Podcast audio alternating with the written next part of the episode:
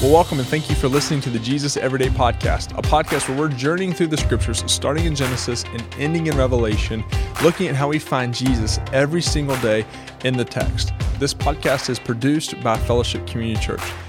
Well, welcome to the Jesus Everyday Podcast, where every word, thought, verse, and passage of the scripture point us to the person of Jesus. My name is Ethan Callison, and I serve as one of the pastors here at Fellowship Community Church. And just want to say thank you for listening in here today, this week, as we have Pastor Julio, our Hispanic pastor, and Jori Ortegon with us, journeying through some of these minor prophets. Uh, we are continuing through the book of Amos. So if you uh, haven't known about it, or uh, this is your first time with us, scrolling down, you can find in our show notes on any and all podcasting platforms our reading plan because we want to dive into God's word so that God's word gets into us and God's word comes out of us. So we we hopefully hopefully you have read chapters five through nine of the book of Amos and uh, hopped in here to listen to it. If you haven't, go ahead and pause uh, the podcast right now. Read chapters five through nine, and then uh, join us in here today. So Julio, as uh, we look on uh, your life, uh, you, have been in many countries, different situations. This is actually your second stint in the Americas or America, but when you look over your life. Uh, when were the hardest years of your life, and how did you see God's face in the midst of those hard years? Esa es una pregunta muy interesante y estuve reflexionando mientras te escuchaba hablar. That's a very interesting question, and I was thinking about it um, while I was listening to you. Porque como pastor eh, me ha tocado escuchar a muchas personas hablar sobre sufrimiento. Because as a pastor, I have had the opportunity to listen to many people about suffering. Y, y, la verdad que cuando pienso sobre momentos difíciles de mi vida, and the truth is, when I think about difficult times in my life, eh, no se comparan a, a, la dificultad que he escuchado de otras personas. They just don't compare to the difficulties that other people pero tell quiero, me. Pero quiero compartirte una etapa en mi vida que creo que fue muy especial y difícil al mismo tiempo. So I want to share one of the times in my life that I think was very special, but also very difficult at the same time. Eh, cuando yo tenía 30 años de edad, recibí la invitación de Dios para dedicarme a tiempo completo a la obra. When I was 30 years old, I received um, the invitation from, from God to dedicate myself full time to um, ministry. Yo trabajaba en una compañía petrolera en Bolivia con un buen salario. I worked in an oil company in Bolivia with a pretty good salary. Y decidí estudiar en el seminario y abandonar mi trabajo. And I decided to um, study in the seminary and leave my work. Y por un paso de fe tuvimos con mi esposa la convicción de vender nuestro departamento que teníamos en Bolivia. And my wife and I took a step of faith to sell our apartment in Bolivia. Y, vende, y comprar y pagar nuestros estudios eh, en Guatemala en un buen seminario allá. And use that money to study in the seminary in Guatemala. Eh, fue un paso de fe muy grande. It was a very big step of faith. Para muchos fue una locura. For many people, it was crazy. Pero para mí fue una bendita locura. to me, it was a blessed eh, craziness. Cuando llegamos a Guatemala, nos enfrentamos a un país diferente, una cultura diferente. We arrived in Guatemala and found a different world, a different um, culture. Y, y, fue muy eh, difícil eh, poder convivir desde la alimentación distinta, la seguridad totalmente diferente. Guatemala en esa época era un país muy inseguro. It was um, different because the food was different. The um, the civil unrest was much more in Guatemala than in, that I was used to. Solo para que te des una idea. Just eh, to give you an idea. Eh, cada día asesinaban a 23 personas en aquella época. And, and that in those times, every day, 23 people were assassinated in Guatemala. Mm. Y nosotros vivíamos en el seminario en un barrio muy peligroso en la capital. And in the seminary, we, we lived in a very uh, dangerous neighborhood. Entonces, cada día que yo salía del apartamento de donde vivía, so every day that I left my apartment, yo le pedía a Dios regresar para ver a mi hija y a mi esposa. I asked God to let me come back to my apartment to see my wife and my child. Yo no puedo imaginarme cómo la gente vivía en aquella época, en esa, en, la gente de la ciudad vivía de esa manera. I couldn't I couldn't understand how people from Guatemala lived in that reality at that time. Pero la lucha más fuerte comenzó en mi mente, en mis mm. pensamientos. But the biggest fight was in my thoughts. Mm. Yo estaba confortable, I was comfortable. estaba eh, en, en una proyección muy buena en mi profesión I was rising in my profession y estaba creciendo económicamente, and I was um, growing economically. pero decidimos dar ese paso de fe por amor al, al llamado de Dios. But we took that step of faith for the love of God. Y cuando terminé el primer año, When I finished the first year, me di cuenta que los ahorros que tenía I realized that my savings no me iban a alcanzar para terminar mi segundo año. were not going to allow me to finish my second year. Hmm. Y ahí está la otra parte de la pregunta que tú me hiciste. That's the other part of the question that you asked. ¿Cómo yo vi a Dios en los momentos más difíciles? How how did I see God's face in those moments? Yo no puedo explicar, I cannot explain, pero a mí me invitaban a predicar cinco veces por semanas but they invited me to preach 5 days a week. En diferentes iglesias, in different churches, diferentes ministerios, different ministries. Porque ellos sabían because they knew que había un boliviano that there was a Bolivian pastor que había tomado un paso de fe who had taken a step of faith y que él quería continuar sus estudios. and wanted to continue his studies. Y yo no tenía la costumbre de recibir una ofrenda después de predicar. That I had, I wasn't used to receiving an offering after preaching. Y yo juntaba los sobres de la ofrenda que me daban después del sermón And I pulled together all of the envelopes they gave me after preaching. y fin de mes abría todos And- los sobres. At the end of the month, I opened those envelopes. Y ni un mes faltó dinero para pagar mi- mis estudios, alimento para mi familia, absolutamente nada. And not one month went by without being able to pay for food, my studies, and to support my my wife and child. Entonces, en los momentos difíciles de mi vida vi la mano proveedora de Dios. So in the most difficult times of my life, I saw God's hand providing for me. Oh, thank you for sharing that, Julio. Uh, you hear it being said, you know, where, where God calls, He'll provide.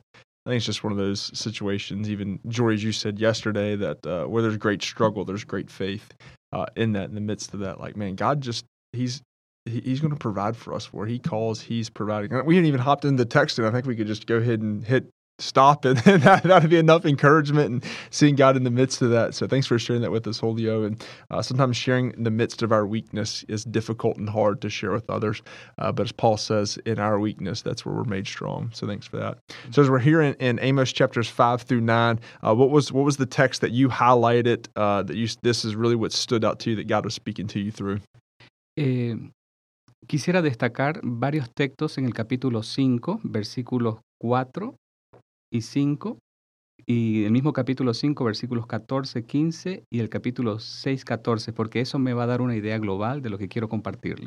I'd, I'd like to share Amos 5, 4 through 5, um, verses 14 and 15 as well, and also chapter 6, verse 14, because that's going to give a global idea of what I would like to share with you. Mm, sounds good. La palabra de Dios dice así, porque así dice el Señor a la casa de Israel, búsquenme y vivirán. Busquen al Señor y vivirán, no sea que Él les caiga como fuego, oh casa de José, y consuma a Betel sin que haya quien lo apague. Versículos 14 y 15 dicen, busquen lo bueno y no lo malo, para que vivan, y así sea con ustedes el Señor Dios de los ejércitos, tal como lo ha dicho aborrezcan el mal, amen el bien y establezcan la justicia en la puerta. Tal vez el Señor Dios de los ejércitos sea misericordioso con el remanente de José. Y el versículo 6:14 dice, Por tanto yo voy a levantar contra ustedes, oh casa de Israel, declara el Señor Dios de los ejércitos, una nación que los afligirá desde la entrada de Amad hasta el arroyo de Arabá. Amos 5, verses 4 and 5 say, For thus says the Lord to the house of Israel Seek me and live. But do not seek Bethel, and do not enter into Gilgal, or cross over to Beersheba. For Gilgal shall surely, surely go into exile, and Bethel shall come to nothing. verses 14 and 15 say, Seek good and not evil, that you may live. And so the Lord, the God of hosts, will be with you. As you have said, hate evil and love good, and establish justice in the gate. It may be that the Lord, the God of hosts, will be gracious to the remnant of Joseph.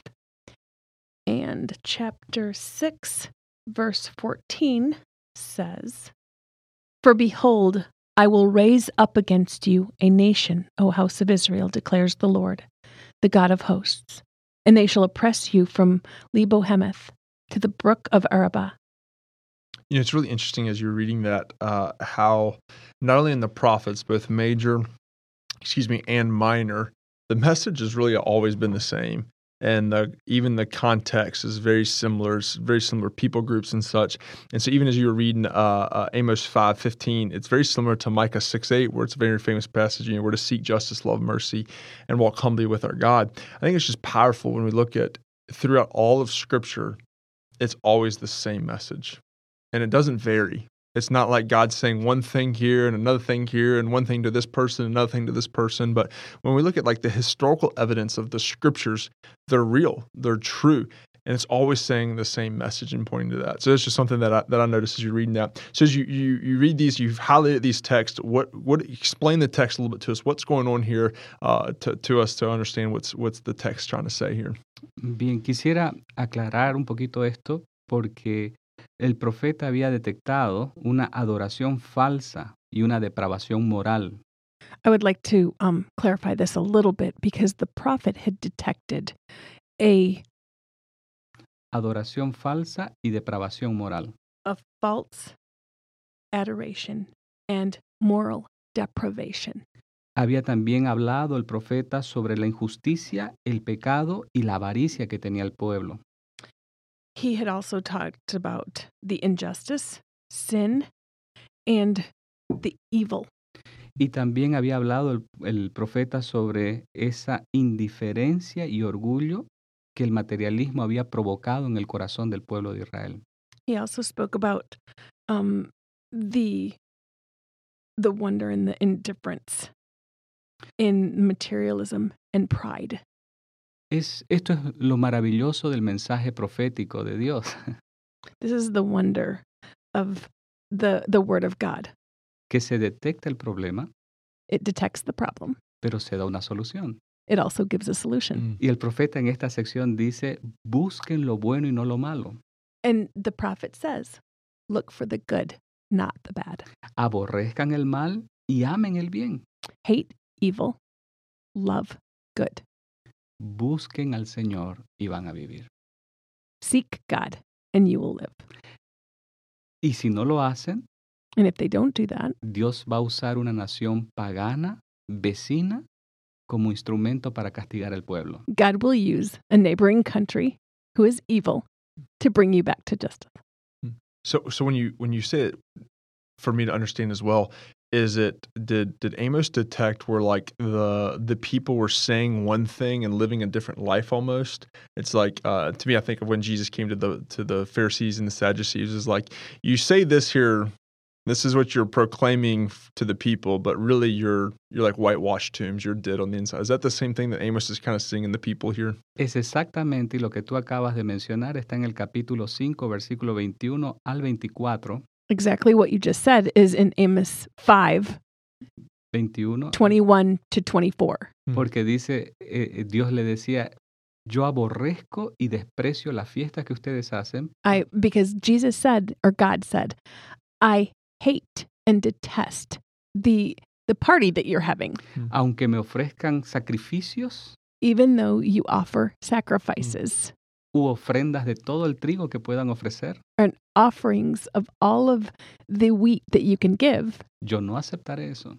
I will not accept that. Yo no miraré con agrado esas ofrendas. I will not take that and look at it with favorable eyes. Hmm. Porque Dios mira el corazón. Because I look at the heart. Y Dios sabía que el corazón del pueblo estaba desviado. And he knew that the heart of the people was evil. Y es interesante eh, mirar esto porque el pueblo obedecía las reglas que tenía que hacer.